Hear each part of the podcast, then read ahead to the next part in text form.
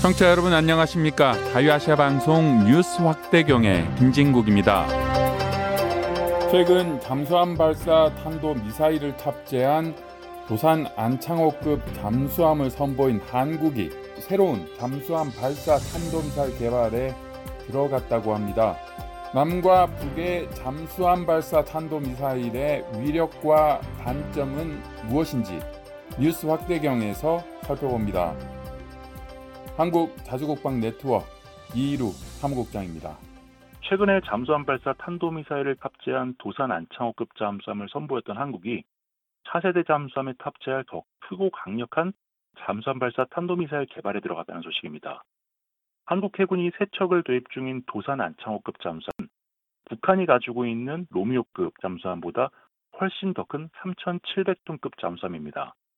핵잠수함이 아닌 재래식 잠수함이지만 대단히 특이하게도 여기에 탄도미사일을 무려 6발이나 탑재하고 있습니다. 여기에 들어가는 현무 4-4라는 미사일은 사거리가 500km, 탄두 중량이 1톤인 단거리 미사일인데요. 사실 이것만으로도 유사시 평양에 대한 기습 타격 능력을 충분히 보유했다 이렇게 평가를 받고 있는데 한국군은 더 센 걸 준비하고 있습니다. 9월 1일에 한국 국방부 산하에 무기 개발을 전담하는 국방과학연구소, 약칭으로 ADD라고 부르는데 ADD에서 고성능 대형 수중 발사 장치 연구라는 새로운 연구 과제를 시작했습니다. 이 과제는 올해 말까지 그 외부 사업자를 정해서 새로운 수중 미사일 발사 장치 제품을 만들어서 2027년 말까지 완성하는 게 목표인데요. 이 신형 미사일의 발사 장치는 뭐 구체적인 목표 성능은 보안 사항이기 때문에 구체적으로 말씀을 드릴 수는 없지만은 기존의 현무 4-4 발사기보다 훨씬 대형화됐다. 수십 톤 중량의 대형 미사일을 수중 수백 미터, 기존에는 수면, 해수면 가까운 곳에서만 쐈는데 굉장히 깊은 심도에서 발사할 수 있는 그런 능력이 요구가 되고 있습니다. 약간의 힌트를 드리면은 미국의 전략 핵미사일인 트라이던트 2나 러시아의 불라바 같은 굉장히 대형 체급의 미사일을 쏠 수 있는 그런 발사기를 만든다는 것인데요. 한국은 이미 미국의 고체 연료 방식 대륙간 탄도미사일과 거의 비슷한 추력과 발사 중량을 가진 탄도미사일, 이른바 고위력 현무라는 것을 완성했습니다. 그래서 이 미사일을 기반으로 해서 새로운 잠수함 발사 탄도미사일이 제작될 예정입니다. 물론 잠수함 발사 버전은 크기와 중량이 지상 발사형보다 조금 줄어들긴 하겠지만은 사거리와 위력, 위력이 워낙 강력하기 때문에 유사시 평양은 물론이고 베이징에 대한 기습 타격도 가능합니다. 이 미사일은 핵탄두가 아닌 일반 재래식 탄두를 사용하는데요. 극초음 속의 속도로 낙하해서 몇 톤짜리 탄두를 내리꽂기 때문에 마치 운석이 떨어지는 것과 거의 같은 운동에너지 충격과 폭발력을 더해서 파괴력을 발휘합니다. 그래서 여러 발을 동시에 집중 사격하면 핵무기에 버금가는 파괴력이 나온다라는 시뮬레이션 결과들이 나오고 있는데요. 이러한 미사일을 탑재한 한국의 차세대 잠수함은 2030년대 초반에 전력화될 예정입니다.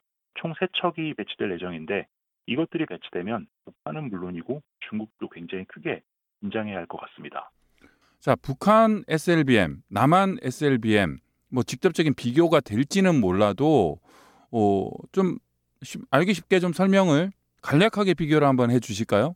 네, 북한이 북극성 1형, 북극성 3형, 그리고 북극성 4형 이렇게 해서 여러 종류의 SLBM을 만들었는데 현재까지 실제로 시험 발사가 이루어졌던 것은 북극성 1형과 북극성 3형 두 가지입니다. 그런데 시험 발사는 했지만은 이 미사일이 대기권에서 재진입을 할 수 있는지 그리고 표적에 명중했는지는 확인된 바가 없습니다. 우리 군 당국도 굉장히 부정적으로 보고 있고요. 다만 앞서 말씀드렸던 한국의 현무 4-4 이것은 북극성 시리즈보다 사거리는 굉장히 짧은데 사거리가 500km이기 때문에 단거리 미사일이죠. 그런데 실제 시험 발사를 보면은 이 시험 발사를 참관했던 사람들이 깜짝 놀랄 정도의 엄청난 정보를 보여주고 있습니다. 우리가 표적 지역에다가 반역처럼 동그라미를 여러 개를 그려놓고 그 동그라미에 그 원심이라고 하죠. 홍심이라고 하죠. 딱 중앙, 중앙부를. 그 중앙부를 관통을 했는데 다음 미사일이 또 발사하니까 그 중앙부에 맞은 곳에 또 맞았다고 합니다. 그 정도로 굉장히 높은 강밀도를 가지고 있는데요. 일단 현재 한국과 북한의 SLBM은 사거리 면에서는 북한이 앞서고 있지만은 실제로 작전 능력, 잠수함에 탑재해서 발사할 수 있는 그 능력은 한국이 훨씬 앞서고 있고요. 앞서 말씀드렸던 것처럼 이 미사일의 체급, 한국은 고위력 현무 미사일을 기반으로 해서 새로운 SLBM을 만들 것이고 그 SLBM은 기존의 현무 4-4와 같은 엄청난 정밀도를 가질 예정이기 때문에 현재는 북한이 사거리 면에서 살짝 앞서 있지만은 가까운 시일 내에 한국의 SLBM 기술이 북한을 압도하게 될 것이다. 이렇게 비교해서 말씀드릴 수 있을 것 같습니다. 한국 자주국방 네트워크 이루 사무국장이었습니다. 고맙습니다. 네, 감사합니다. You're listening to Radio Free Asia's News 확대경 from the U.S. capital, Washington, D.C. 여러분께서는 지금 미국의 수도 워싱턴에서 전해드리는 자유아시아 방송의 뉴스 확대경과 함께하고 계십니다.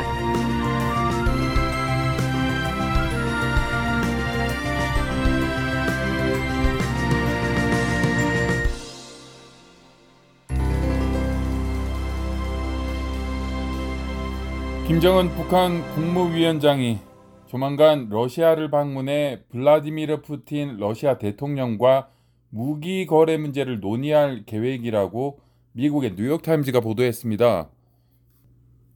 이와 관련해 미국 정부는 북러 간 우크라이나 전쟁에 쓰일 무기에 대한 논의가 활발하게 진행 중이라며 북한의 대러시아 무기 공급에 대한 약속을 지킬 것을 촉구했습니다. 김소영 기자의 제이크 보도입니다. 설리번 미 백악관 국가안보 보좌관은 5일 정례 기자 설명회에서 북러 간 무기거래 협상과 관련해 양국 간 우크라이나전에 사용할 무기에 대한 협상이 진전되고 있다고 재확인했습니다. 설리번 보좌관은 그동안 미 정부가 공개적으로 밝혔듯이 북한이 러시아에 대한 무기 제공을 논의해 왔다며 이번엔 양국 정상 간 직접적인 논의 가능성이 있다고 말했습니다. 설리번 보좌관은 현재 러시아가 포탄과 같은 군수품을 확보하기 위해 노력하고 있다며 북한이 러시아에 대한 무기 공급 사실을 부인한 발언과 같이 공개적인 약속을 지킬 것을 촉구했습니다. 우리는 북한이 러시아에 무기를 공급하지 않겠다는 공개의 약속을 준수할 것을 계속 촉구할 것입니다. 베단트 파텔 국무부 부대변인은 이날 정례 기자 설명회에서 같은 사안에 대해 북러 관계가 밀착되고 있다고 지적했습니다. 파텔 부대변인은 대러시아 무기 거래를 금지하는 제재와 수출 금지법 이행으로 러시아가 무기를 얻기 더욱 어려워졌다며 무기 확보를 위해 북한과 안보 관계를 강화하고 있다고 말했습니다.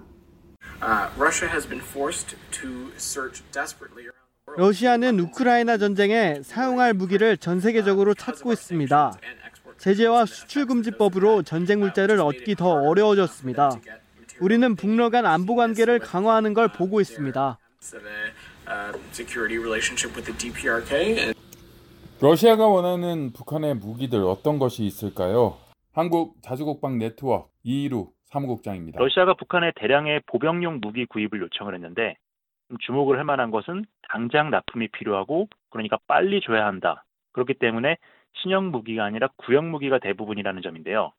지금 북한에서 청취자분들이 노농저기군에 편성이 돼 계신 분들은 아마도 56식 보총, 68식 보총, 서방 세계에서는 AK 소총이라 부르는데 이 AK 소총과 같은 그런 탄약을 쓰는 그런 총기들도 요청을 했고요. 북한에서는 아라사식 자동보총, 일명 아식보총이라고 부르는데 한국 시청자분들은 아마도 파파샤, UPS-41, 따발총 이런 이름으로 좀 익숙한 그런 기관단총도 있습니다. 6.25 전쟁 때 굉장히 많이 쓰였던 총기인데 이런 구식 총기들을 러시아가 대량으로 구매를 하겠다. 이런 이야기가 있었고요. 북한에서는 62식 대대기관총이라고 불리고 있는 러시아에서는 벡테로프 경기정, 경기관총이라고 부르는 그런 기관총 그리고 북한에서는 천마호 전차라고 부르고 뭐 소련제 이름을 쓰시는 분들은 때 55 전차 이렇게 부르는 그 구식 전차의 전차 포탄 그리고 북한이 운영하고 있는 뭐 T55나 60 T62 같은 그런 전차에 사용할 그 포탄들도 요구를 했는데요. 조금 주목할 만한 게 아마도 이 구식 소총에 붙여서 러시아에 제공할 자유아시아 방송의 뉴스 확대경 북소리 라디오 오늘 순서는 여기까지입니다. 지금까지 진행의 김진국입니다. 청취해 주셔서 고맙습니다.